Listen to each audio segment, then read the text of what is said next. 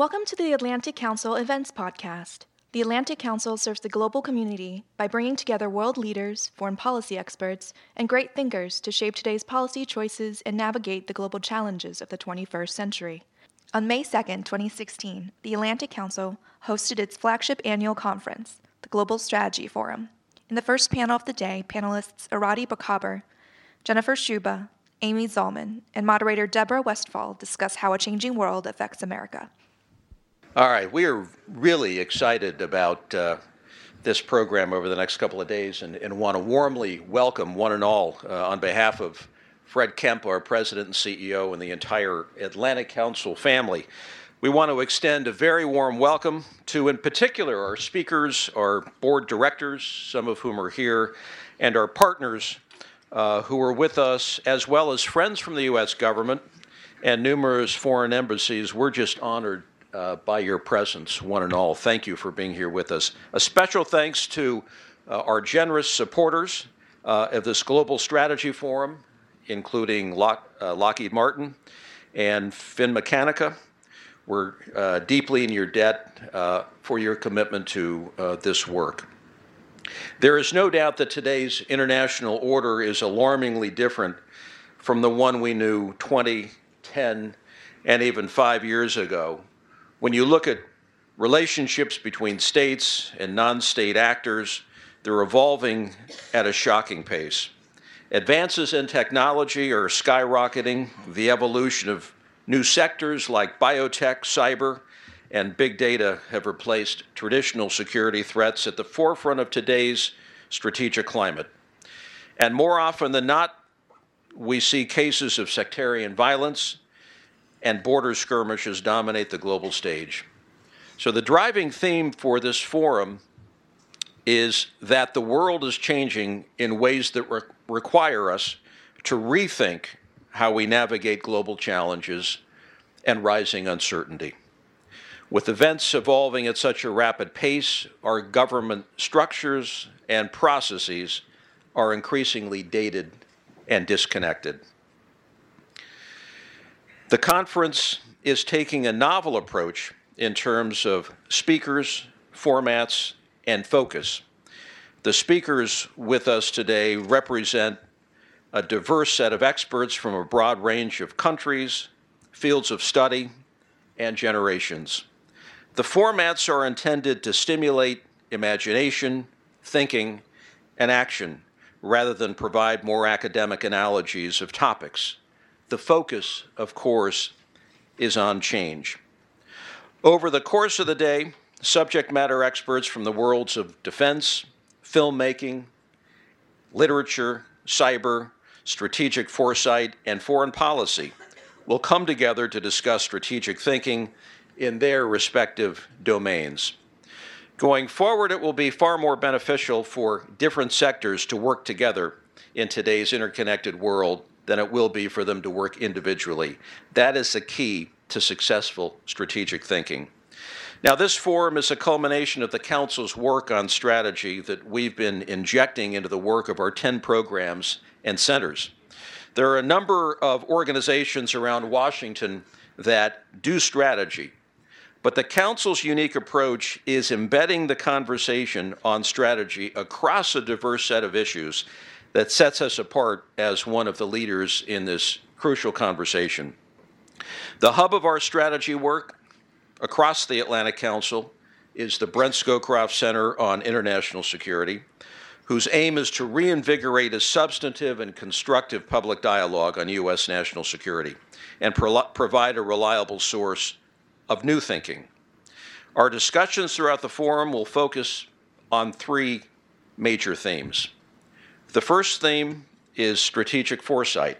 As I just mentioned a moment ago, everyone is aware that the world is becoming more complex, dynamic, and interconnected than ever before.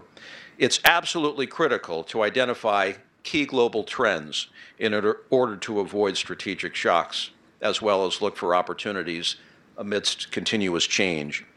The second theme will focus on strategic objectives and challenges and opportunities for the United States. In today's rapidly changing environment, approaching problems in the same way they've always been approached simply will not work. And current problem-solving tools in government and in the private sector are becoming increasingly obsolete. The gap between how the world works and how institutions work is becoming wider, and the gap must be bridged quickly so as not to cause strategic failures. The third theme will focus on strategic solutions. The panel's task will be to imagine new ways of thinking about global strategy that can lead to actionable solutions. We will also host a formal debate on America's role in the world. It is more important than ever to determine U.S. strategy in today's climate, and it's our goal to elevate that conversation and to really get people thinking about the role the U.S. should play. In addition to all of this on stage, we hope that you will also take an opportunity to do a little bit of networking between sessions right outside. You'll see a lot of interesting panels and displays that I think will intrigue you. The lunch session that will take place in the boardroom will feature prominent science fiction writer Ken Leo, who will provide a micro talk on art and world building, exploring how to use simple narrative to envision and create alternative worlds. Now, as a simple guy from Utah, I'm still trying to get my head around that one, but I'm sure it will be very interesting. As part of the Atlantic Council's newly launched Art of the Future project, director of the project, August Cole, is hosting a series of exhibits right here in our lobby, from book signings to an art presentation to a cognitively focused exercise designed to use different forms of art to frame the future. And for those of you who aren't familiar with our Art of the Future project, it is a truly unique endeavor that aims to engage the creative minds in Los Angeles and Silicon Valley to provide unique solutions to today's challenges. August Cole will aim to draw on each of these themes touched upon throughout the day by moderating our concluding session with Deputy Secretary of Defense Bob Work. Max Brooks and Ken Leo, our two prominent authors here today, will also be selling their books in the lobby between 12:30 and 2:30. Finally, we've organized an interactive session in the lobby for participants of the forum to cast votes on your vision of America's role in the world. I encourage you all to take part in this and stay tuned on social media for the announcement of the most voted on role. Let me also remind you that the sessions throughout the day are on the record and being streamed online. For those of you on social media, please follow along using the hashtag ACStrategy. I also want to announce that one of our esteemed speakers, Jasmine El-Gamal, an aspiring documentary filmmaker, has what they call taken over, essentially, the Atlantic Council's Instagram account. We hope that you enjoy seeing the events over the next couple of days through her eyes. With that, please welcome, and I'd like to turn the stage over to the director of our Brent Scowcroft Center's Strategy Initiative, Dan Chu, to introduce our first panel. And Dan, thank you for the great leadership you've shown in organizing today's event. Thank you so very much, and enjoy the program.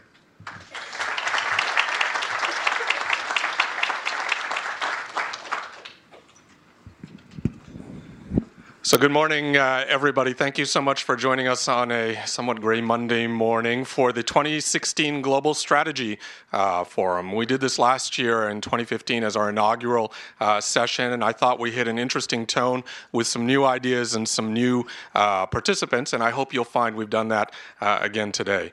It's great for me to look out into the audience and see a lot of familiar faces, but it's even better for me to look out into the audience and see a lot of new faces. Thank you for joining us here at the Atlantic Council.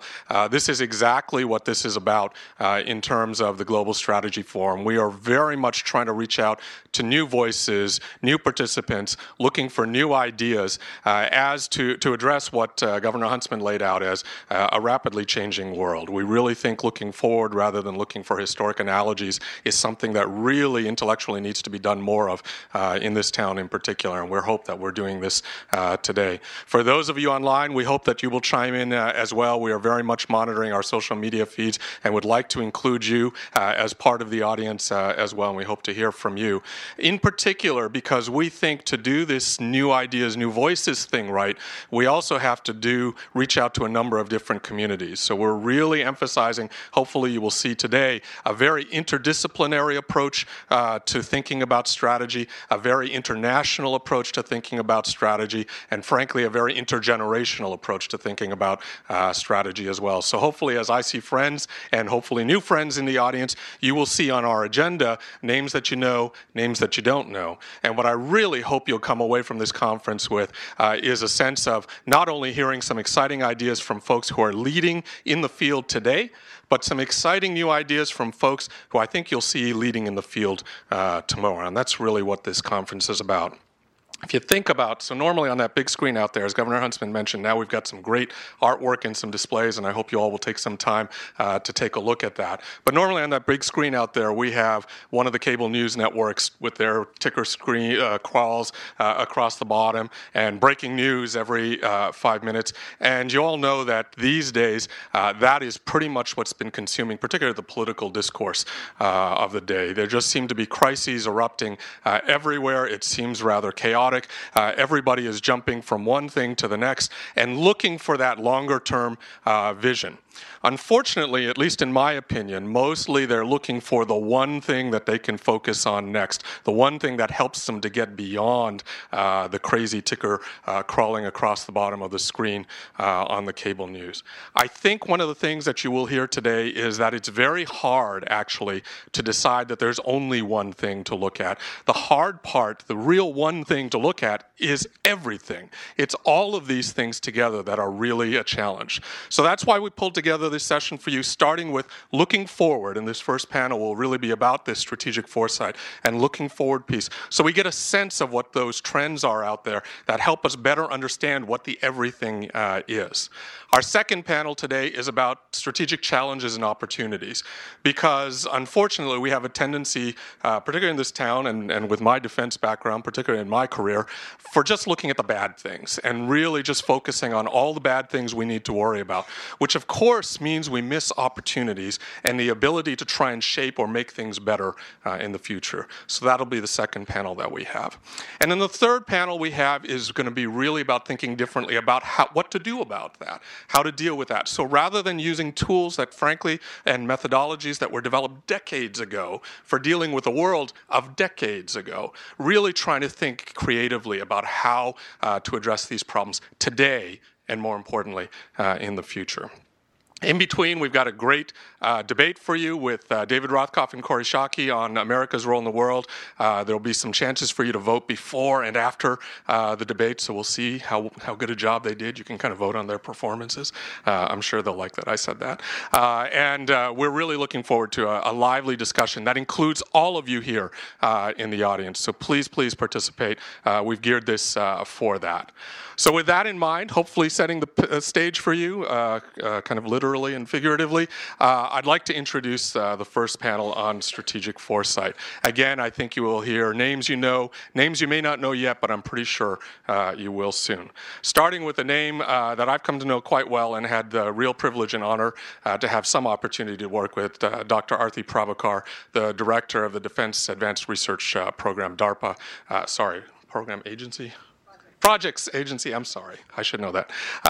And I'm so thrilled that she's here with us, not just because I've had a chance to work with her in the past and been really inspired by the work and the visions that she's had, but because she has had an amazing career both in government and out of government, thinking about and working with technology, science, the private sector vision of that, and the government vision of that. And I think that's really, really critical as we think going forward, really understanding that broad picture, and not just the things government is investing in or already spending on in terms of programmatics, but really the much broader conception of what's out there and how government and the private sector can work together. We also have Professor Jennifer Sciubba, who is an assistant professor at Rhodes College in the International Studies program, but to me has always been one of the preeminent demographers in the country, thinking very hard about long-term trends in demographics around the world.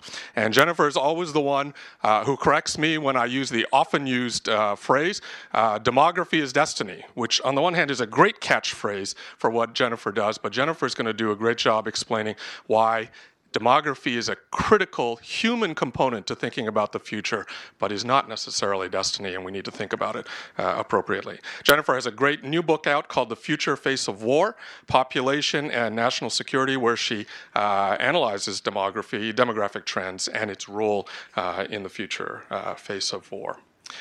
So we've got a tech piece, we've got a human piece, and we've got Amy Zalman here as well, who is really going to try and help pull this together by thinking more broadly about what this means about thinking about the future, and talk to us a little bit about how she thinks about the future. Amy has nearly 20 years of experience as an expert in strategic foresight, global security, and strategic communications. In 2010, she founded the Strategic Narrative Institute, which helps build strategists, vanguard thinkers, and to assess and chart courses through the world's ever-changing environment. And you can tell by that job description, I think she fits in perfectly with this particular group. So I'm particularly glad to have her to pull this all together. Likewise, couldn't think of a better moderator to have for this particular panel than Deborah Westfall. Deborah Westfall is the CEO of Toffler Associates. Many of you may be familiar with the name Toffler and the thinking about the future that Toffler Associates has not only been famous for, continues to be famous for, but frankly, for many of us, put on the map as kind of a discipline and something to think about. So we're very glad that Deborah is here and can help pull this together, not only in terms of the panel's thinking, but in terms of the audience's thinking, and really engage you all in terms of thinking about the future more creatively and constructively. So with that, I've clearly talked too much. I'm going to hand over to Arati, and let's get going. Thank you. Thank you. Thank you so much for coming. Oh, I'm sorry. You're right. All right. Good morning, everybody. How's everyone? Good morning. Let's see. We'll wait for my slide. They're bringing it up. It's great to be here with everybody today. And I especially want to thank the Atlantic Council for posing what I think is the most interesting question we could be asking at this moment, this question about America's changing role as the world around us shifts in so many interesting ways. Many of you know DARPA. You know that our mission at DARPA is to make the pivotal early investments in breakthrough technologies for national security. So I want to share a perspective from the crossroads where we sit. And let's start with national security. Looking around this room, you all know exactly what's happening in the world of national security. We live in a time in which China is building airstrips on tiny islands in disputed waters.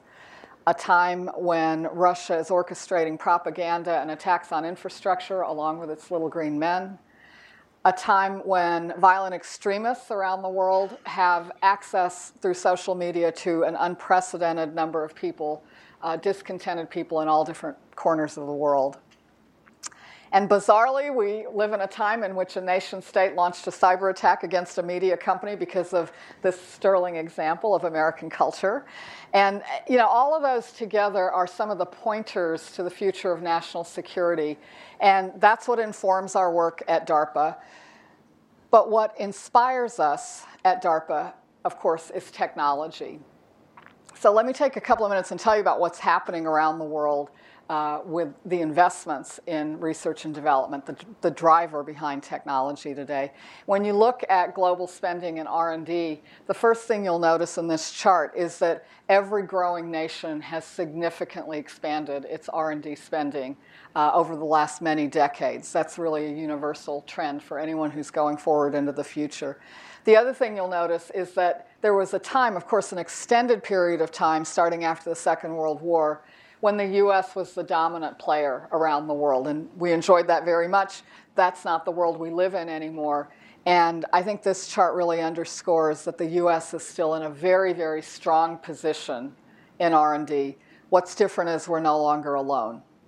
Now, this is really good for the world because these investments are critical to propelling economies forward, to lifting people out of poverty, to connecting us in ways that we've never been connected before, that we really couldn't have even imagined a couple of generations ago. But while all that goodness is happening in the world, of course, this also demands fresh thinking here at home about how we operate in this kind of world. So let's look at what's happening inside the United States, and there's some important trends going on here as well. If you look at US spending on R&D, in that red curve, you see the intensification of our innovation economy as private sector spending on R&D has grown dramatically faster than GDP has grown. And I think that's, again, tremendous news. Federal R&D spending has not kept up with GDP over these decades, but it remains critically important. First, for government's missions like national security. So all the new military systems that we're going to be relying on have to come out of that share of R&D. But the federal government also plays a second role, and that is to lay a foundation of basic research that is critical for our public needs, but it's also what fuels that private growth. That private investment in R&D continues to be, very, as you would expect, dominated by product development, and that basic research component continues to be critically important that the federal government play its role. Now, those are some facts and figures. What's behind these numbers is a fluid and really vibrant ecosystem with research and technology and people who flow from universities and companies to government labs to other labs. And that rich ecosystem, I believe, is one part of the answer to this question about how America will play its role in the future. What I want to do is walk you through what's happening in one particular technology area. This is only one of the many things that we're doing at DARPA, one of the many things that's happening in this huge ecosystem of research and development and new technologies. But it's one that I think brings some of these ideas to life. And it's the area of artificial intelligence. So if you roll the clock back many decades, DARPA in the early years of artificial intelligence was making some of the earliest investments in expert systems. And these technologies now are embedded in commercial and military applications of all different sorts. We don't even call it AI anymore because it's just sort of like we take it for granted now. And something different, though, is happening today in artificial intelligence, because today when you say that term, people think not about this, but about this.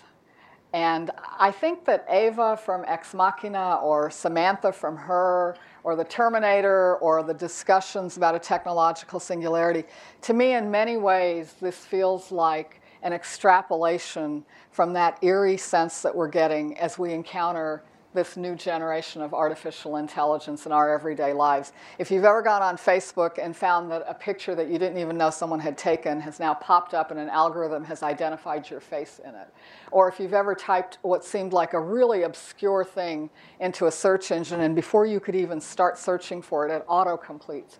If you think about those kinds of things that are going on, I think that's one of the reasons that we're having this moment of thinking about AI exploding before us. But she's still in the realm of Hollywood. Let's actually back up and talk about what's really happening in artificial intelligence. And if you roll the clock back now just one decade or so, you'll find at that time, DARPA was making some of the pivotal early investments in what now has become a second wave of artificial intelligence.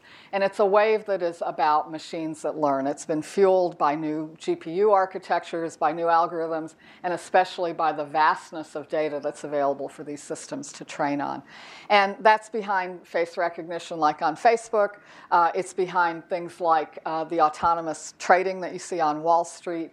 It's behind technologies like the self-driving car, which, by the way, has its roots back in a couple of challenges that DARPA did a decade ago to try to have vehicles that would drive by themselves.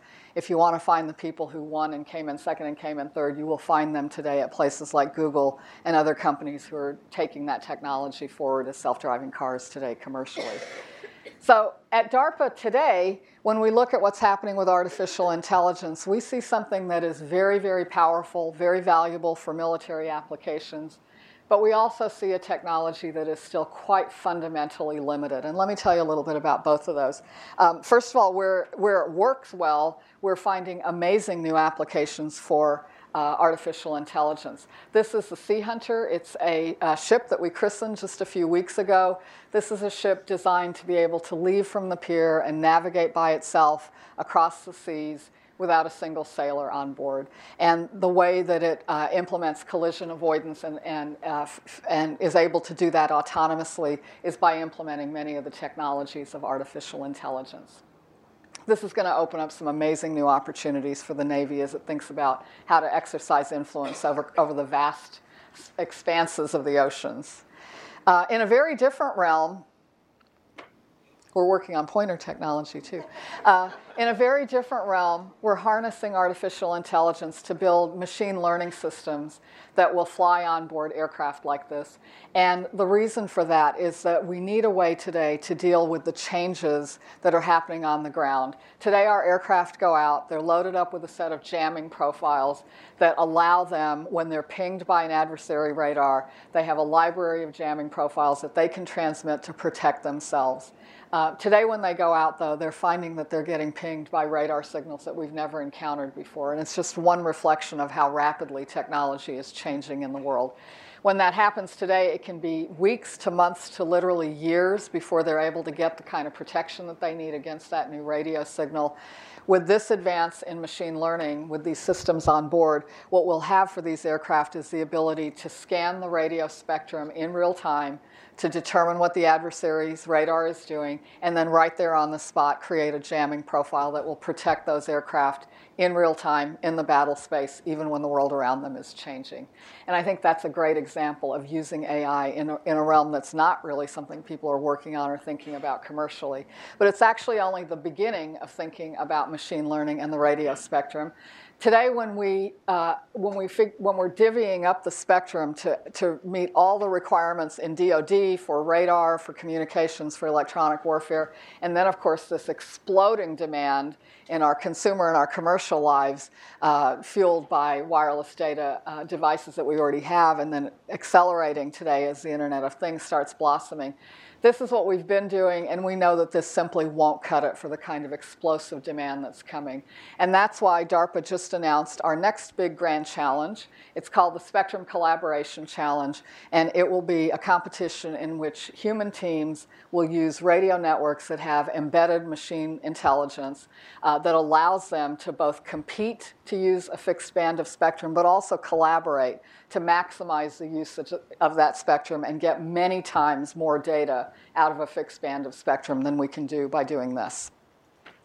That's what's going to give us a shot at keeping up with this kind of explosive demand for wireless data. So this is how this ecosystem works. We sparked some of this early AI research. Many of the people whom we funded over the many decades have gone off into commercial companies. We're seeing this burgeoning of commercial applications for AI. At DARPA, we're harvesting that research and some of that commercial technology for national security needs. As we apply AI to whole new fields like Spectrum, we're creating a set of opportunities for military needs, something that's critical for DoD. But in the process, we're also going to lay the groundwork for a next generation of new commercial opportunities in that application space. And I think this is a great example of the richness of this ecosystem that we have in the United States today. Now, I've been talking a lot about the power of this generation of AI. Let me make sure I tell you a little bit about the limitations as well. Because while this technology has gotten very, very capable, let me give you one specific example from the world of machine learning for image understanding. Today, we're able to build systems, people who are building these systems and training them on lots and lots of data. These systems can now automatically identify what's happening in an image like this. And they get very, very good results. In fact, the best of these systems are statistically better than humans at identifying images. The problem is that when they're wrong, they are wrong in ways that no human would ever be wrong. And I think this is a critically important caution about where and how we will use this generation of artificial intelligence. Now, of course, at DARPA, when we see those limitations, we think, gee, that's going to be the next opportunity to drive the technology forward. And so today, the other thing that we're doing, in addition to applying the first and second waves of AI, is making the investments that we hope will create that third wave of artificial intelligence, in which machines can explain themselves to us and tell us what their limitations are, in which they can help us build causal models of what's happening in the world, not just correlations, but understanding causality. In which they start learning how to take what they've learned in one domain and use it in different domains, something that they can't really do at all today.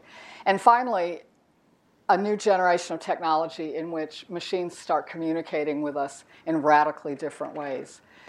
So this is a view into the future of where this technology is going, but it is rooted in this concept from the past. Licklider was a pivotal figure in the information revolution of the last century. And he wrote this paper about that envisioned human-machine symbiosis in 1960. A few years later, he spent a slice of his career as an office director at DARPA, then ARPA. The work he did then inspired the work in the ARPANET and now the Internet. So this was someone who had an enormous impact on the shape of the information world that we live in today. And I love to think about Licklider in 1960 in a world in which we communicated with computers through punch cards. He had a dream that was this big. And it's a dream that is so big that despite the enormous progress that we've made in 56 years, this dream is still out ahead of us. And I love to think about Licklider because that reminds me, every time I think about that, early 60s and what he was dreaming about, it reminds me that an enduring American strength is this ability to dream a dream this big. And I think that that's an important point to think about as we're talking about the subject at hand today. So let me leave you with this thought. As we think about the answer to this question about America's role in a changing world, that's a question that's going to demand many, many answers. But surely, at the heart of that answer will be this idea of innovation, the idea of big ambitions, and the idea of taking risk to reach for those solutions. Thank you very much, and I look forward to the discussion. Thank you. Thank you very much. I am very pleased to be here today to talk with you about demographic change in the 21st century. And thanks, Dan, for that introduction and for giving a little preview of my main thesis, which is that demography is not destiny. But before I launch into that, it's finals time at Rhodes College where I teach, so I'm in the mood for a little test. So I'll ask you one question, and I just want you to think about the answer for yourself. What proportion of the world's population would you say currently lives outside the country in which they were born? So in other words, what proportion of the world's population is migrants? Is it A, 20 to 22%, B, 10 to 11%, or C, 2 to 3%? If you answered C, you're correct. Just 2 to 3% of the world's population is migrants. But if we pay attention to the headlines today about the global refugee crisis, we would have a tendency to think that it is much bigger. But because it's actually been pretty steady for the last 50 years at around 2 to 3% of the world population, I'm not going to focus on migration for this talk today. I'm going to focus on a different element, which is age structure. Now, if I were to have given a talk that called demographic change in the 20th century, it would have been a talk about exponential growth in global population. I have always been fascinated that it took from the beginning of time, the beginning of human history, until the 1800s for Earth to have its first 1 billion people on the planet. But in the span of just 100 years, we went from 1.6 billion to 6.1 billion people. Now, the story of the 21st century is not one of exponential population growth. It's one of differential population growth, particularly the divide between the world's richest countries and the world's poorest countries. On average, there are about 237 babies born per minute in the world's least developed countries, but only 27 born per minute in developed countries. And this leads to really different situations on the ground. So if we were to go to the heart of Japan and walk through there, what would we see? We would likely see a lot of older people. Japan's median age is 46. That means that 50% of Japan's population is over the age of 46. If we were to go to the heart of Nigeria, what would we see? We'd see a lot of children. On the other end of the spectrum, Nigeria's median age is 18. So half of Nigeria's population is under the age of 18. Here's a different way for us to visually represent that. You may have seen these before. This is called a population tree. On the right-hand side are females, on the left-hand side are males. And in ascending order through the middle, by 5-year increments, are ages 0 to 100. And in Japan today, the world's oldest country, 25% of the population's over the age of 65. Now, a lot of people have seen these statistics and have made some predictions that Japan is facing some serious issues with paying for entitlements for people of older ages or continuing economic growth. But what I want you to take away is there's actually a lot that this does not show. Do you know what the average age of exit from the workforce in Japan is just by looking at this? No. You might could guess based on where I drew it, but you'd be guessing wrong. The average age of exit from the workforce in Japan is 71. You can't see that from this. Now, Japan is the oldest country in the world, but it's not the only old country. There are a couple of things I want you to notice from this. One is how much population aging will intensify in the next 20 years. I mean, part of what we're doing today and through this workshop and this conference is thinking about long-term trends. And so in just 20 years, Japan's median age will be over 52 years. When I first started talking about population aging in the early 2000s, it was new. We'd never before had a population age structure like Japan's. But now it's not quite so new. Not only is it intensified, it used to just be about Japan and Western Europe, but I want you to notice the diversity in this list. The diversity in terms of geography, in terms of political systems and institutions, in terms of economic strength and culture. And that's something for us to pay attention to over the next 20 years. And that's actually where the bulk of my research is right now, is trying to understand how this diversity in aging states matters. Can we really use Japan and Western Europe as our models for understanding population aging in the 21st century? All right, so this is one side. Here's the other side. This is what Nigeria's population looks like. And you can see why we used to call these population pyramids. When you have a high total fertility rate, it's much broader at the bottom. And so over 2/3 of Nigeria's population is under the age of 30. Just a glance at this, probably no surprise why political demographers have found some strong correlations between difficulty governing in a society that is so young. And Nigeria is not even the world's youngest country. That title goes to Niger, where the median age is 14. So there are three things I want you to take away from this slide. One of them is how high total fertility rate still is in so many of the world's poorest countries. Demographers have been discussing a phenomenon called a stalled demographic transition. The demographic transition is going from high fertility and mortality to low fertility and mortality. And for some of the world's poorest countries, that transition seems to be stalled. It's really slowed down. And so we can see here there are still a significant number of countries with very high total fertility rates. That means that when we look out over the next 20 years, and actually even beyond, we still need to pay attention to tremendous population growth and very youthful populations in some of the world's youngest countries. Now, I also hope that you'll notice some of the names of the countries on this list. Somalia, Democratic Republic of Congo, Uganda, Nigeria. These are all countries that are not necessarily known for being the world's freest, open democracies with the most robust economic growth. And these things go hand in hand. Finally, I do want to point out that you don't need this astronomical fertility rate for a population to grow.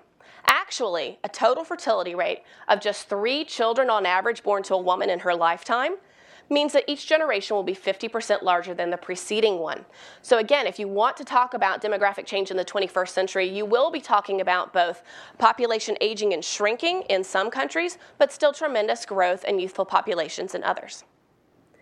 But what about the countries in the middle?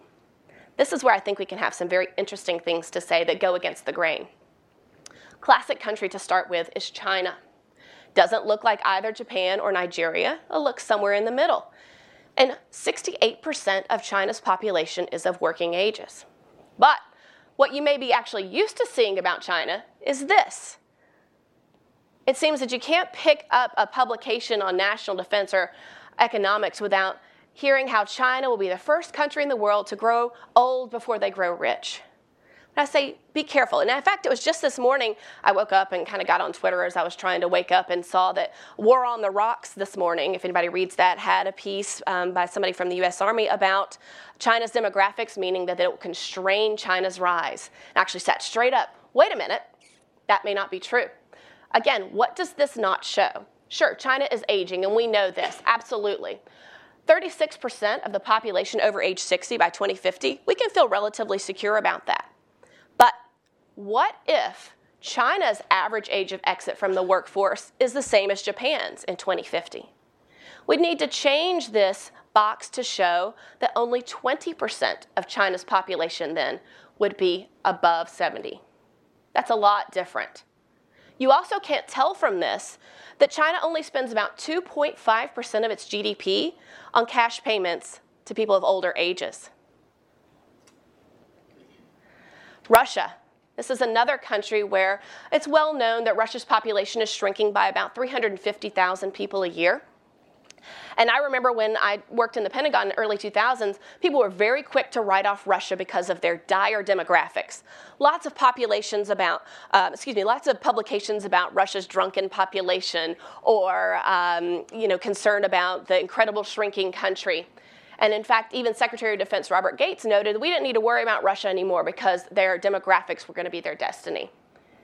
But if we fast forward to today, we see certainly in 2014, 2015, Russia's leaders have decided that they would like to reallocate spending towards modernizing defense and actually increase the amount of money they're spending on defense even as the country shrinks and ages. They're also not afraid to project power beyond Russia's borders in the region and elsewhere, which is something we wouldn't have predicted from an aging and shrinking population. Finally, Russia actually has seen a modest turnaround in terms of its total fertility rate. That has crept up some, and that will help slow population aging in the future just a bit. Okay, so this is the C and this is the R. This is part of the BRICS. And I would say these two BRICS have a pretty solid foundation, but not so much the other ones. Some of the BRICS have a really weak foundation, and one of those is Brazil. Demographically speaking, Brazil is much younger than Russia or China. Russia and China's median age is about 36, 37. And in Brazil, it's 31. But Brazil is aging rapidly. Their total fertility rate is 1.7 children born per woman. And so they know what's coming. It's no surprise to them. And yet, during her first term in office, Dilma Rousseff actually increased pension spending. Brazil spends a higher proportion of its GDP on pensions than does the world's oldest country, Japan. And whereas Japan's average age of exit from the workforce is 71, you know what it is in Brazil? 54. Very poor foundation to deal with population aging. The one missing, India. People like to speak about India and China in the same breath. Demographically, you shouldn't do that. Whereas literacy is nearly universal in China, that's absolutely not the case in India, where only 65% of Indian females are literate. We also don't really have examples where a country has seen tremendous economic growth without urbanizing, and India is far behind the global average of 54% urban at only 32%. And here in North America, we're over 80%. So we've got this gender disparity. We've got the rural-urban disparity there. We also have other kinds of geographic disparities in India.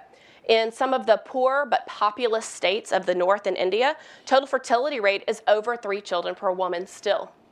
So unless India can deal with some of these underlying issues, we shouldn't expect them to deal with their demographic transition and their aging in the same way that China has. So what does all of this mean?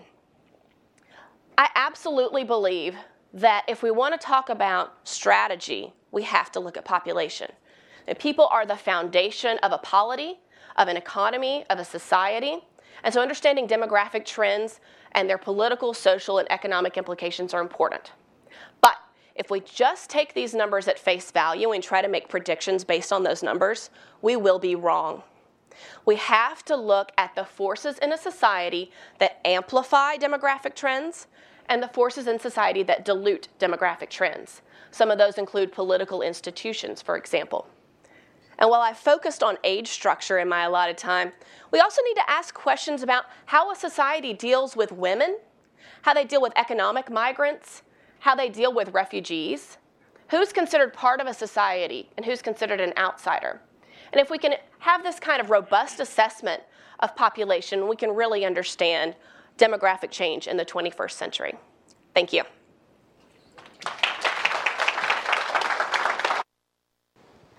Most significant strategic challenge facing the United States is not that we're falling behind, that we're in decline, even that the technological superiority that we once enjoyed is narrowing between us and our peers and adversaries.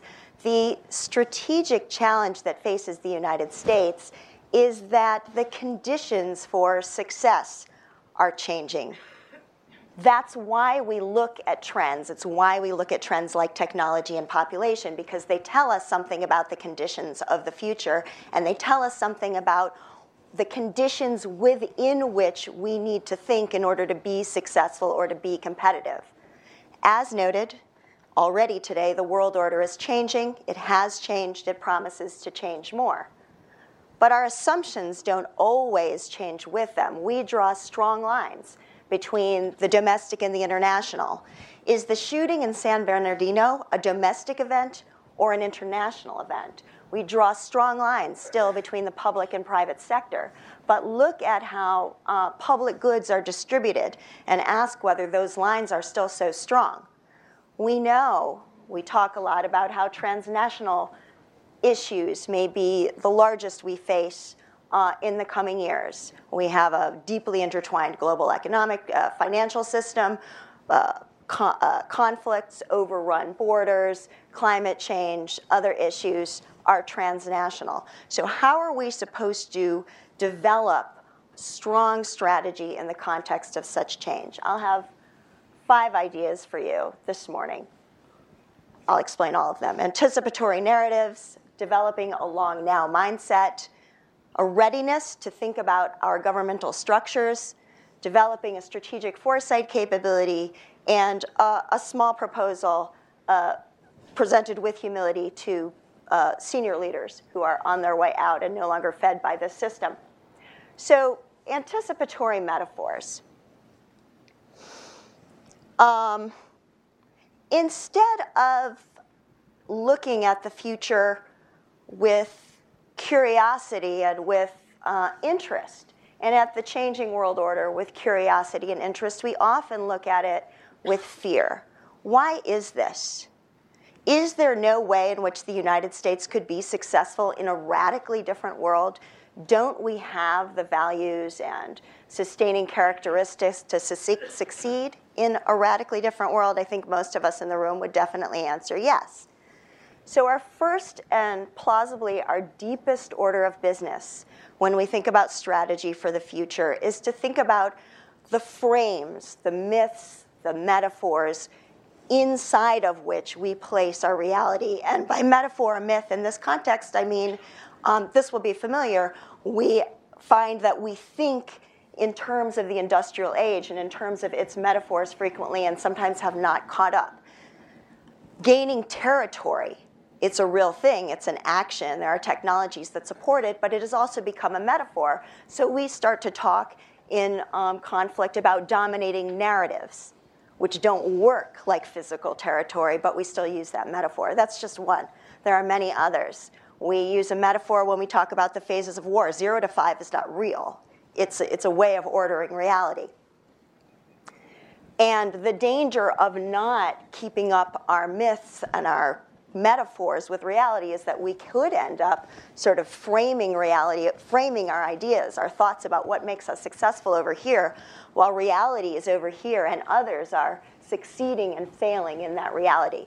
But we could go a step further. We could develop anticipatory metaphors. We can think about the conditions that my colleagues are talking about and others, and think about what kinds of metaphors beyond even networks we're going to need in 50 years and start working with those ideas now, maybe in the realm of fiction.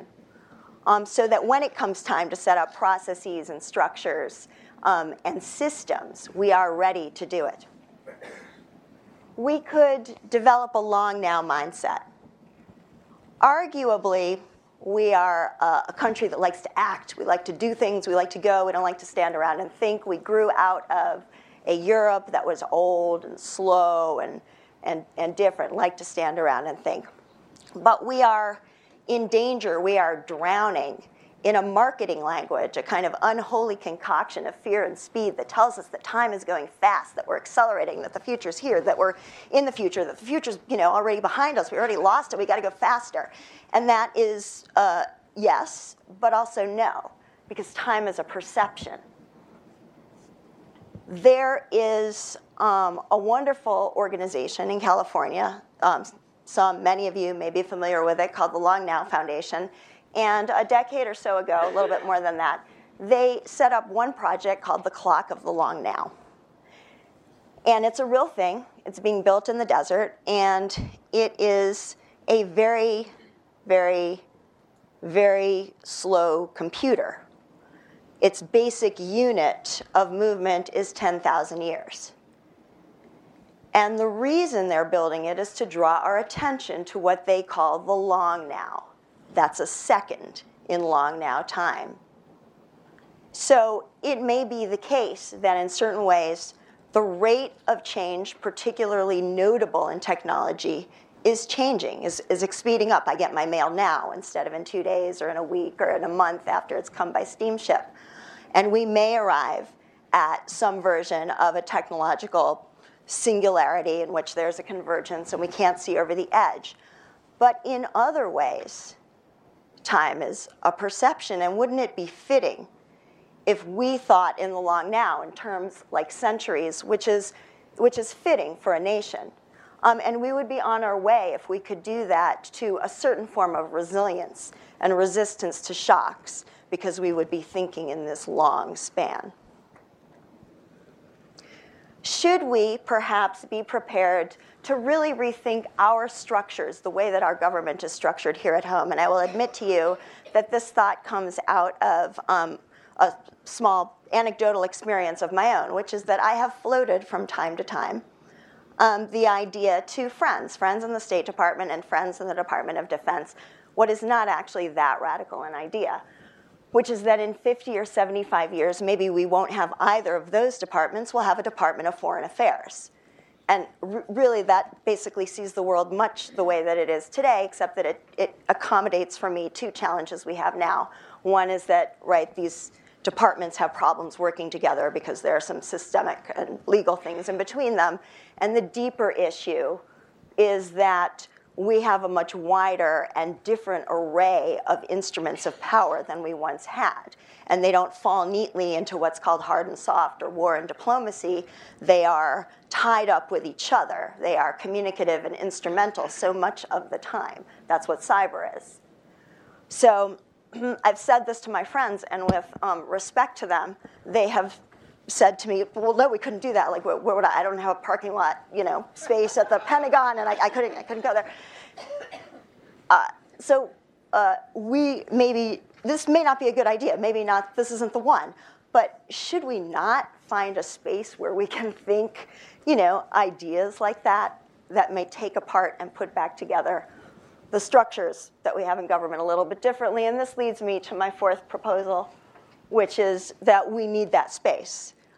We need an apolitical space, more than, even though this is fabulous, an hour or a day a year at the Atlantic Council to think and plan and research for the long term. So where is our United States Institute of Strategic Foresight, for example? And finally, to stay on this sort of talk about structures, you, in this context, talk a lot, it seems to me these days, about millennials, what they need, and those coming after them, both as a force out there in the world, but also as a workforce here at home, and what do they need, what do they do, what do you need, and what do you do? It seems to me that lets those who have succeeded and are leaving the system off the hook a little bit, and in this long now sort of space that we're now in, I might propose that a rethink of incentives that is sort of serious and collaborative by those who are no longer being fed by the system might be a good idea. By incentives in this case, I mean that everybody who is doing well here in this space had a set of rules, implicit and explicit, that helped them perform. And they knew what to do and what not to do. And you may be looking behind you now and saying, wow, some of the people coming up behind me have great ideas. They are part of developing a strategic mindset, and they can't move as well as they should be because the structures that served me are no longer serving them. So if you take this seriously, find your peers before you shut the door behind you and start breaking some of that down. There are so many ideas in Washington in this context for what the future could look like and of future visions. Some of those, mostly the fearful ones, tie us to the present and to the status quo in a way that is not healthy. So I leave you just with the question, what visions of the future could we elaborate that actually move us into a productive space of change and preparation for future conditions? Thank you.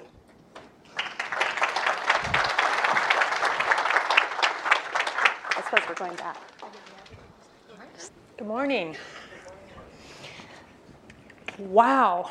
What a way to wake up on a Monday morning and get this week kicked off. That was incredible. So we have a few minutes here to ask questions, and I really want to get the audience participation here to talk to these three very, very smart women. So I want to start the question off. I was fascinated here around these myths, beliefs, biases that you spoke about, but really around the convergence of the people and the technology.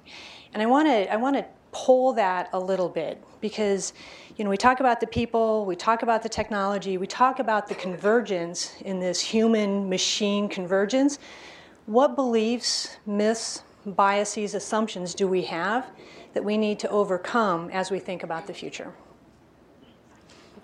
That's a good topic. Want to dive in? Let's see. Well, I think one of the myths that I encounter most often has to do with population aging and technology. People commonly say that focus on cognitive decline in older ages, and so one of the reasons, although it's not the most important reason, but one of the reasons I hear people write off older countries in terms of economic growth is that, a society full of older people will no longer be able to innovate, will no longer have these ideas. And whenever I hear that, I always turn it back to the person who's asked, and they typically tend to be someone who's older themselves, and I say, well, why are you here? If you don't have the ability to innovate, if you don't have anything to offer, then what are you doing here? And so I think it's unfair for us, just because there are cognitive declines in older ages, to say that a society is going to be full of older people. So, we always have the ability to innovate. We always have younger people. Even the way we organize ourselves in terms of urban areas give us chances to bring diversity of ideas together that can overcome some of those age structure challenges. Thank you for speaking up for old people. I really appreciate it. What your question triggered for me was, at DARPA, of course, the people I work with are all focused on technology. And one of the most delightful experiences of my last few years there is the fact that across everything we are doing, it seems to me, we are encountering this notion that it's really not going to be just about the technology. We're at a juncture where the most interesting things are going to be about how people use technology. And that ranges from the very pragmatic, where we are rethinking how an air tasking order gets put together in the middle of a conflict scenario, all the way through the kinds of things I talked about with artificial intelligence, but then fully to the other end of the spectrum, to the work that we're doing on neurotechnology, work that began by trying to understand brain function to restore function for wounded warriors, whether it was understanding motor control and sensory input to help with prosthetics or restoring active memory after it's been impaired after traumatic brain injury. But as we've done that work, of course, we're seeing ways that we could build a very different, a very intimate kind of connection directly to the human nervous system and directly sometimes to the brain that allows us to think about a symbiosis between humans and machines that's well beyond even the things that how we interact with the technology today. So that's not a tomorrow thing. I think those are longer-term dreams, and long-term dreams are really important. Amy, thank you for that. But yeah, I just think that juncture of people and technology is the most exciting area today.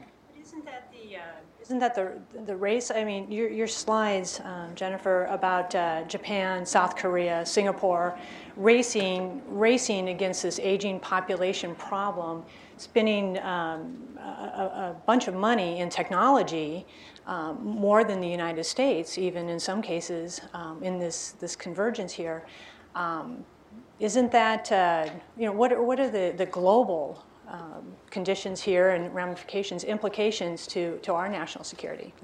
Well, I would also caution us not to say, to phrase it that way, that, oh, look at how much money Japan is spending trying to overcome population aging. Look at it as an opportunity. Wow, look at how Japan has created so many new products, has really led the way in technology as they've been faced with this demographic issue. And so I'm not trying to be Pollyanna about it, but we should be careful not to just look at the downsides to this, but look at the opportunities. I mean, there are tremendous opportunities. If I have $1 to invest in a stock, that's a really smart one to think about. We also know that in many aging societies, looking at biotech, farm, et cetera, those are important areas that we could expect some economic growth. So, Amy, what your thoughts here in the biases and the beliefs and the metaphors of this convergence?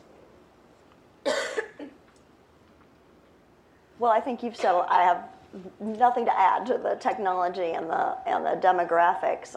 I raised, but then put down in my talk, this question of the 0 to 5, which has been on my mind lately, and actually, ultimately engages technology, perhaps populations. We don't think of that as a metaphor, but in fact, it is, because if you have a numerical system that only goes up, that's the place you want to go, no matter what it is. So an interjection there that metaphors are everywhere, structuring the way that we think about most of what we do. Good. What about cultural shifts? We've got, and what are the impacts on culture, and especially the global culture, and how those shifts might, or those power shifts may occur, and what should we be thinking about from a national security perspective? Well, I don't even know that I could say that what a global culture would look like, but I think from a cultural perspective, one of the things that people who are interested in national security often focus on is migration, so I can take this opportunity to talk a little bit about that. And certainly the refugee crisis in Western Europe has come up in many people's minds, particularly the leaders and the people living in Western European countries, as to whether or not immigration leads to a broader cultural shift. And possibly, yes, is the answer. But we always need to remember that with migration, antagonism toward it or support for it doesn't really fall along the traditional left-right line of the political spectrum. You know, on the right, we have a lot of pro-business interests that are often open to migration, and we have a lot of nativist sentiments. And on the left, we have a lot of focus on human rights and the importance of treating everyone equally, so allowing immigrants, but also a lot of unions that tend to be close to that. And that actually bodes for a future where we could expect to see more migration because it doesn't follow along that traditional left-right line. And so I would say that we should expect lots of cultural shifts in the future, including in this country as well. That is likely to happen. Maybe just to tag on to that, I think on top of what you're seeing with migration is this technology-enabled kind of connectivity that's happening with social media today. And I think as we try to understand it, it's changing, and so it's hard to draw definite conclusions, except that I think it is fair to say that we are seeing ways that people are connecting and cultures are building that don't reflect geography and national boundaries. And I think those are very interesting challenges for, again, all the traditional institutional ways we have of thinking about security. Yeah, I mean, one of the ways, or two ways, one of the ways in which there's a sort of threat in front of us is not continuing to recognize that there are cultures as well as culture. So that has actually, it sounds simple and everybody gets that, but it has been a kind of smack in the face for the past, maybe since the end of the Cold War, that there are cultures, that they're hybrid, that they change. And then, and your question also triggered, and so did your answers, thoughts about, we probably haven't thought our last about the way in which states and many kinds of non-state actors, yes, businesses, right, individuals, yeah, right, interact, yeah, and are shaping new cultural ground together. So what I heard is how in the future people will self-select in different ways, maybe not around religion, culture, political. Is that what I heard? And what are the implications there from a national security? I don't know that I would say that. I would say they probably will keep selecting that way. Yeah. Oh, so say more. Well, I don't see any, where are the signs that people no longer think along those lines? I mean, certainly they don't think along age lines, and that's one of the things, you know, if we look at, I did a study many years ago about Germany and whether or not having an older population there would lead to what we call a gerontocracy, the rule by older people.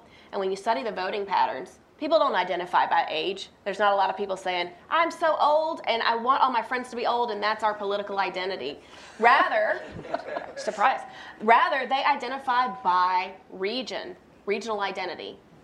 And so if you look at an 80-year-old in Bavaria, they have much more in common with a 16-year-old in Bavaria than an 80-year-old in the former East Germany. And so I don't really see any signs that people are starting to come up with these new ways of identifying with one another beyond culture, but that's also not really my expertise as on cultural studies.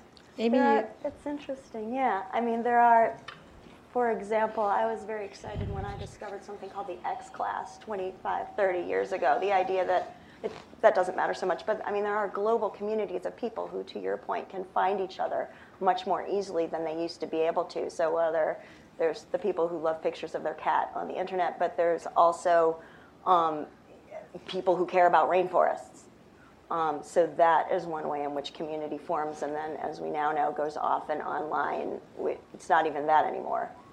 And I think you can have multiple identities, right, and multiple community identities. I'm also informed by having spent half of my professional life in Silicon Valley, where I was always struck when my friends and colleagues would talk about being a citizen of the world, and I have to say I felt that they took a lot for granted when they said that. Similarly, I hear conversations in Washington that I think don't fully appreciate what's happening with business and the tech explosion that's going on. So I see these strains, and you know, somehow we while all of that's going on, we absolutely still have key national interests, and figuring out how to navigate that, I think, is it's a more complex situation than we have. You know, it's not the 50s anymore. Wonderful. What about the audience? Are there questions from the audience? Yes, you in the front. Thanks a lot.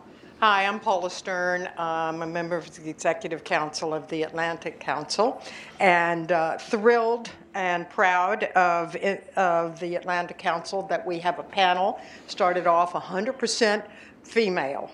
And I would like to ask the question, since we've talked about ageism, to ask you to imagine a world in which females were participating in creating software and hardware in information technology and in computing science in a full and fulsome way. How would our creative output be different if there was equal parity participation in creating technology? I'm looking particularly at our esteemed head of DARPA. And I have to admit, I'm doing this because I work very closely with the National Center for Women in Information Technology. Yeah. And I'd like to hear how we would imagine that world. Yeah, I don't know how to imagine that world, partly because I think clearly women do participate in building software and hardware, clearly not at the levels that reflect the rest of society. But I'm also loath to make up a story about, talk about frames, right, Amy? I mean, I think we have these frames about, well, women will do it this way, and I'd like to just find out, because I think the possibilities are open.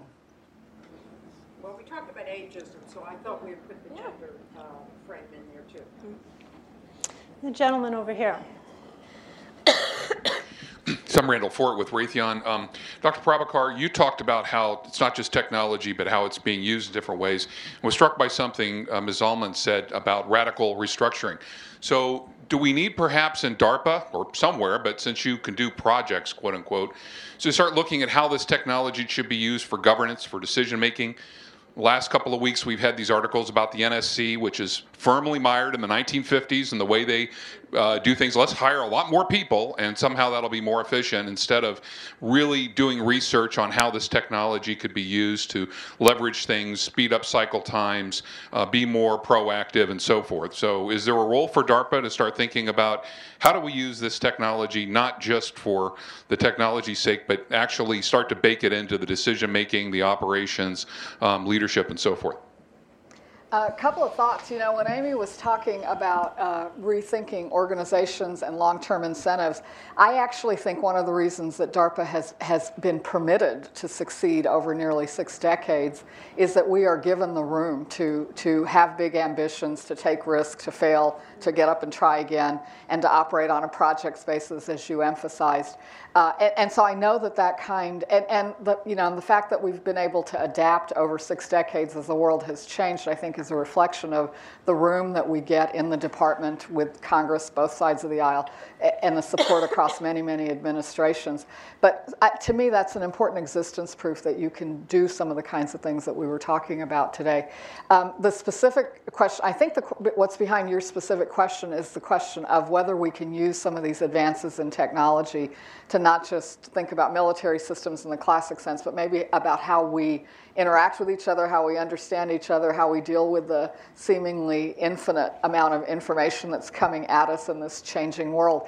And I think those are very deep and very important questions. They are not the questions that tend to be on the forefront or front of mind for our colleagues in the Pentagon, but part of the reason you have a DARPA is precisely to ask those questions.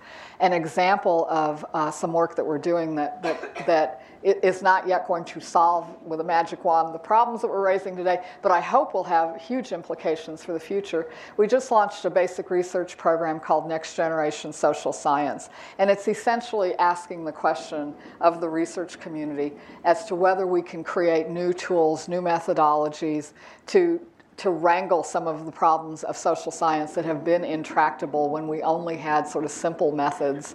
The question we're asking now is with the online communities, the online gaming and experimentation platforms that exist, can we come up with ways to understand social behavior in new ways that would be reproducible, extensible to new populations, replicable? We've chosen to focus in that case with the first sample question of the question of the factors that drive collective identity formation, a question that's important for lots of reasons, including big national security reasons. So that's a small seed that we have planted, but my hope is that over time it will bring us some insights that will help with the kinds of issues that you're raising. Wonderful. What about this side? Yes, the gentleman in the back.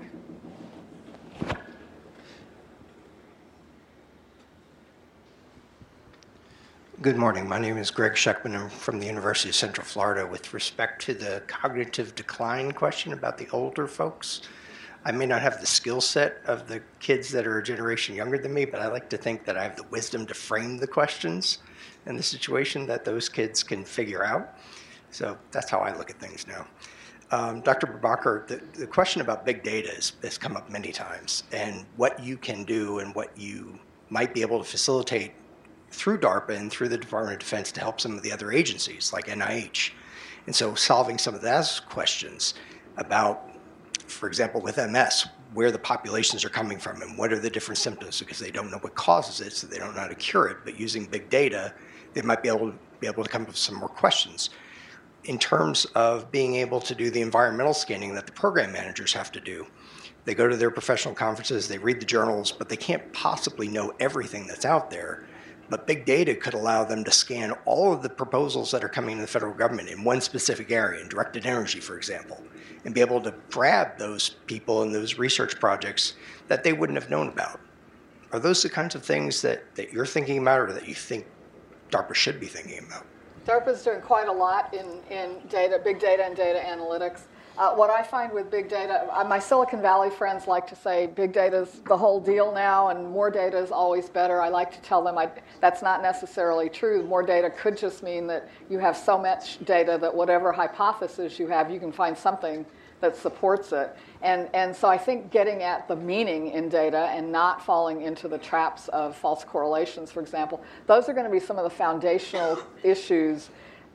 Very similar to what I was trying to say about artificial intelligence. You want to embrace the power of these new technologies, but be completely clear-eyed about what their limitations are so that they don't mislead us. And I think the second half of your question comes back to what to me is the central idea. I certainly have program managers who are experimenting with new ways of seeing what's happening in the research arena, because exactly to your point is you can't, there are only 24 hours in a day. You can't talk to enough people to understand and to be exposed to everything, to synthesize everything. On the other hand, it's hard for me to imagine a future, and I've got a pretty good imagination, but I'm having trouble imagining a future where a machine just sort of tells us what the right thing is to do. So it keeps coming back to this synthesis of what humans and the insight that humans can bring, aided by machines that are able to digest and start building causal models and to give us hypotheses to start exploring the vastness of the space we're in. So I want to pull Jennifer and Amy into this discussion here too, because we're hearing a lot about the technology, and the technology it's explosive and it's fast and it's going to be everywhere. How does this change? Because I hear that people aren't going to change, and I really have a hard time thinking that we're not going to change. What does the next 20, 30 years look like from a people empowerment? What does that look like? And I want to pull you two into the discussion here. Well, go back to the question about gender, the way in which our conceptions of gender itself are changing. So in order to sort of think about, I'm just returning to this question, how might women in software, women in IT do things differently? The same question is asked in leadership. One answer would be we have to think about how we think about gender and gender systems. So just an example of a place where culture is changing quite radically under our noses. Jennifer? I would say who's the we in this? So you're going to talk about technology. Some of your most basic technology would be reproductive technology. And the rates of contraceptive usage in a place like Chad are 3%. 3% of the population using modern contraception. So if we want to talk about technological changes and want to say we, then we're talking about a really small subset of the world, or even within the world, a really small subset of the populations in those countries, the elites. And so for so many places on the planet, we don't even have the use of basic reproductive technology to help women, have their desired family size. And then in other places like Nigeria, a high proportion of women do not want to use those technologies. And so, I think we just really need to be careful when we try to make broad generalizations about technology in the world, realize it doesn't really apply to a huge portion of the world's population. Wonderful. What about you in the front? This is Joshua Corman. I'm running the Cyber Statecraft Initiative for Atlantic Council. I'm still processing your demography and the age distribution, and I'm finding tension with a different truth, which is that with cybersecurity, with some of the post-nationals like Anonymous and Hacktivists, very, very small numbers with the desire and capability, the means, motive, and opportunity to assert their will on others. So while we tend to look for the large broad brushstrokes, the macros, and the tallest parts of our bar charts, is there equal interest in investigation in the asymmetry of the edges? Well, I mean, I think we really just are, at the end of the day, talking about two very different things. So people from this realm that you speak of, they could come from anywhere in this world, anywhere in this over 7 billion people, and there's not really all that much about demographics that could point us to that, unless you want to talk about people who are left out. And so that perhaps would be the area in which to focus. And some of that has been done in the research that focuses on youth and youth bulges, because what we're interested in that is actually relative position in society. We talk about a society that has up to 1 million new entrants into the labor market each year, but it's too expensive to get married, so they're kind of excluded from that social realm, or it's there are not enough jobs for people, or they don't have a voice in their society, then that's a great indicator for us that there would be some people that just feel disenfranchised. And then if they have the skills and the ability and the opportunity to act out in the cyber realm, then that might be a place where those two things could come together. What about this side of the room?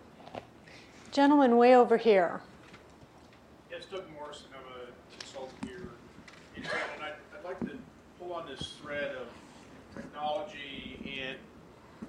technology and demographics and posit to focus more succinctly, I guess, on decision making.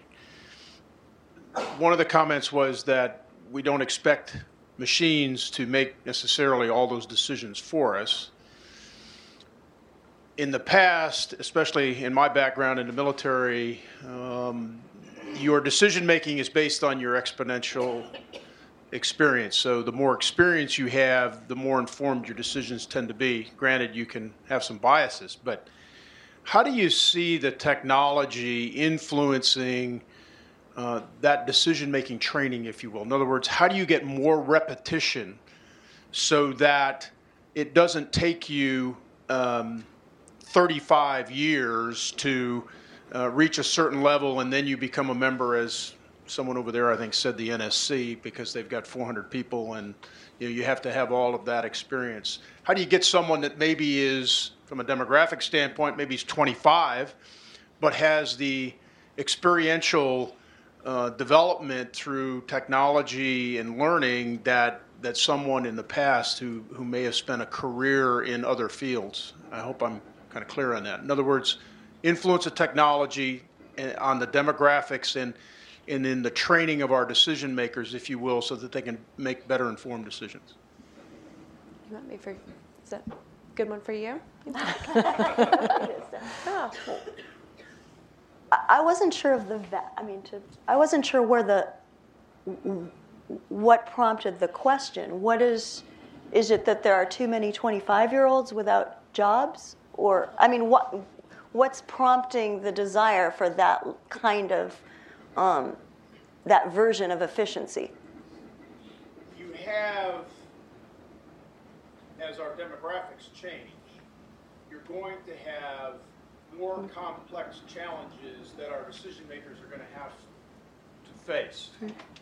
And if in the past you've relied on what I might call an analog experience, in other words, you've gone through so many iterations in your career. I spent 25 years in the Army. Much of that was built in an analog context. You don't have that same opportunity today that a decision maker may have 2 or 3 years of actual physical experience, but how do you get that 20 years of experience in that individual so they can make better informed, agile, flexible responses to the complex challenges they have? My immediate answer to that is things like this. This has less to do with technology than it does with developing a culture that values certain ways of thinking and imagining, and perhaps to something else that is around us all the time, which is thinking about how people work in groups and what kinds of skill sets and differences put together can create more than the sum of their parts when you put people together. And then third, there's probably a technological component for some of the informational or kind of data crunching that speeds people along. But that's my answer. Multiple answers. I think we also need to look at higher ed. I mean, certainly that's an area that I'm involved in. I've been at Rhodes for 8 years, and you know, we need to ask ourselves all the time why we have this divide between policy and academia. It's very much there, and I have some opinions on that. And then we also need to ask how we are training our students. And so I don't hardly think that I could find a colleague who would use the phrase training our students, and that's just something you wouldn't say in academia. But I see it that way. I mean, what kind of skills are we teaching students? There tends to be an impression that all 20-somethings have these amazing technological skills. Well, I will tell you, the number of students who still lose a paper miraculously the night before a deadline is tremendous. And I say, have you heard of the cloud? So be careful not to assume that all 20-somethings have these amazing technological skills. In fact, I've seen much more. Barry's a great example. Barry loves the Snapchat. And so this is, you know, you can have these great skills in technology at all sorts of ages. And so, you know, what are we using higher ed for? Do we see connections with teaching a student how to write a policy memo, for example? Basic fundamentals of how to read with some sense of analysis, and also maybe how to use Twitter or save things in the cloud. Wonderful. This lady over here. Sarah. Okay. Francis Cook, the Ballard Group. I want to get back to a question and to the town where we all operate here, Washington, to get a little political with you all, if I may, and thank you for a terrific panel. I spent some time in Silicon Valley about 18 months ago, and I found them absolutely unwilling and almost oblivious to the political implications of what they had released with social media. At that point, when I was out there, ISIS was basically beating us with our own weapon. I think we're doing better now, and I thank Secretary Carter and Secretary Clinton for forcing Silicon Valley to look at the political implications of some of the things they've made available. Jennifer talked about the demography, what's going on in Europe, and how small the immigration numbers were, which was interesting to me. But the political implications of what's happening in Europe are really quite frightening. If you look at this very powerful rise of the right in Austria, Germany, France, and so forth. I guess I'd like to, if we're moving to an era where the machines are going to do the thinking, it seems to me that politics are going to be even more lost in that. And it's a little kind of frightening to me, a future where we have trouble now getting the young technology people to think of the political implications of some of the things they're doing. And I would like you all just to reflect on that. You've mentioned politics fleetingly, but that's the environment we operate in here. And there's huge political implications for everything that each of you has said today. So if you just reflect on that for me, I would find it very interesting. Thank you. Dive in. Well, certainly I think with Europe, I've thought a lot about if I'm still teaching Intro to International Relations in 20 years, and I hope I am, what will I be saying about the European Union? And I think this is where the debates on migration are just one of the types of debates that are happening among members of the European Union today. But demographics has a way of highlighting fractures that already exist in societies. It points you towards coming back to those essential identities that we discussed a minute ago. And so that is where we see a lot of the rise of the far right in Europe. They're able, through their political institutions, through a multi-party system, which allows for groups of like-minded people to rise to power, to have a political voice for that. But they're not the only voice in society, and that's where part of these fractures come from. So within countries, there are fractures, and then among members of the European Union, there are fractures as well. And so I think even though the numbers may be small, the perception is large. And I think it was Pew Research Center, they do just such amazing work in this, and they recently had a graphic out where they asked people in different countries, what percentage of their population do they think is Muslim? And in France, it was around, people responded, we think it's about 34%. Well, no, it's really much smaller than that, maybe around 8%.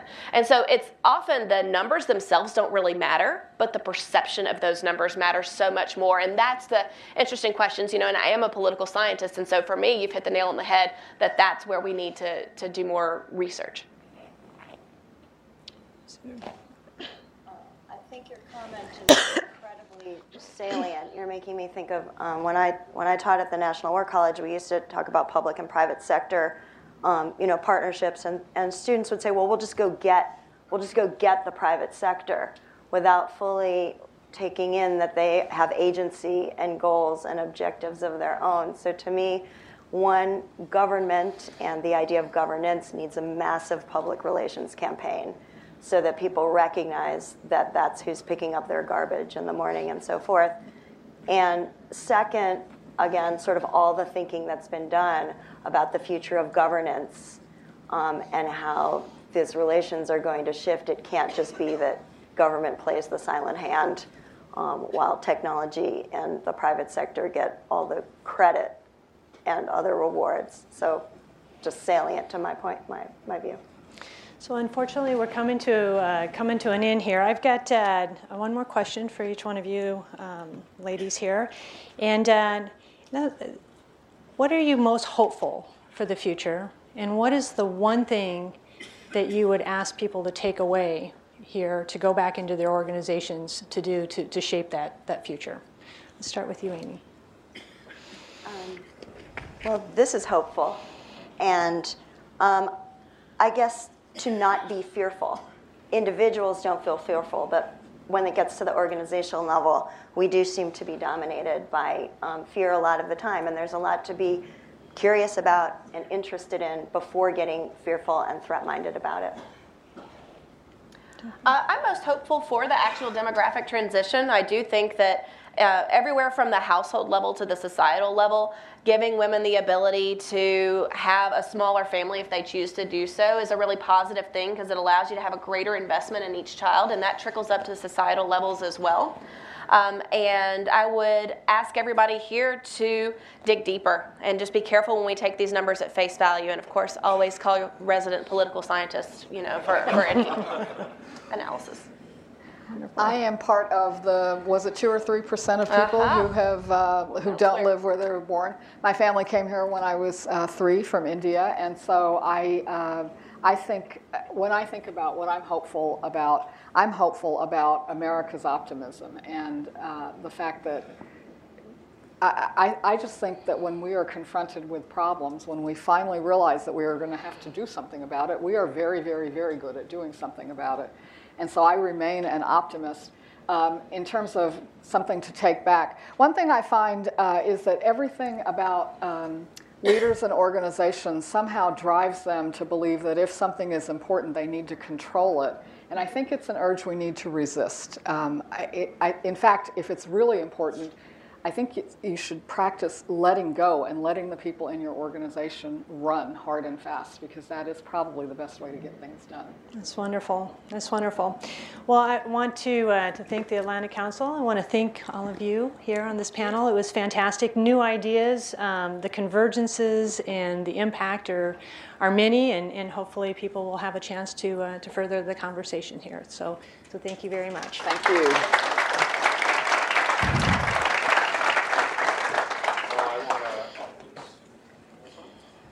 I want to also thank the first panel. Can't think of a better way to have started our session here. Hopefully you all have some interesting ideas that we're going to follow up on. We're going to take a little bit of break. We haven't figured out an innovation for how to reset for new panels just yet.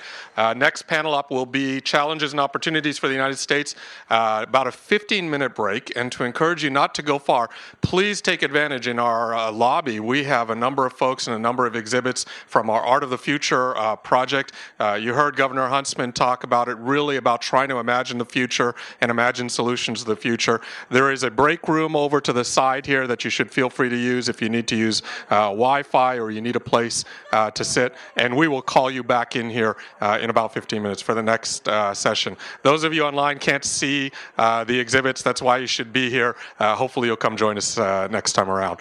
Thank you for listening to the Atlantic Council Events Podcast. For more information, please visit our website at atlanticcouncil.org.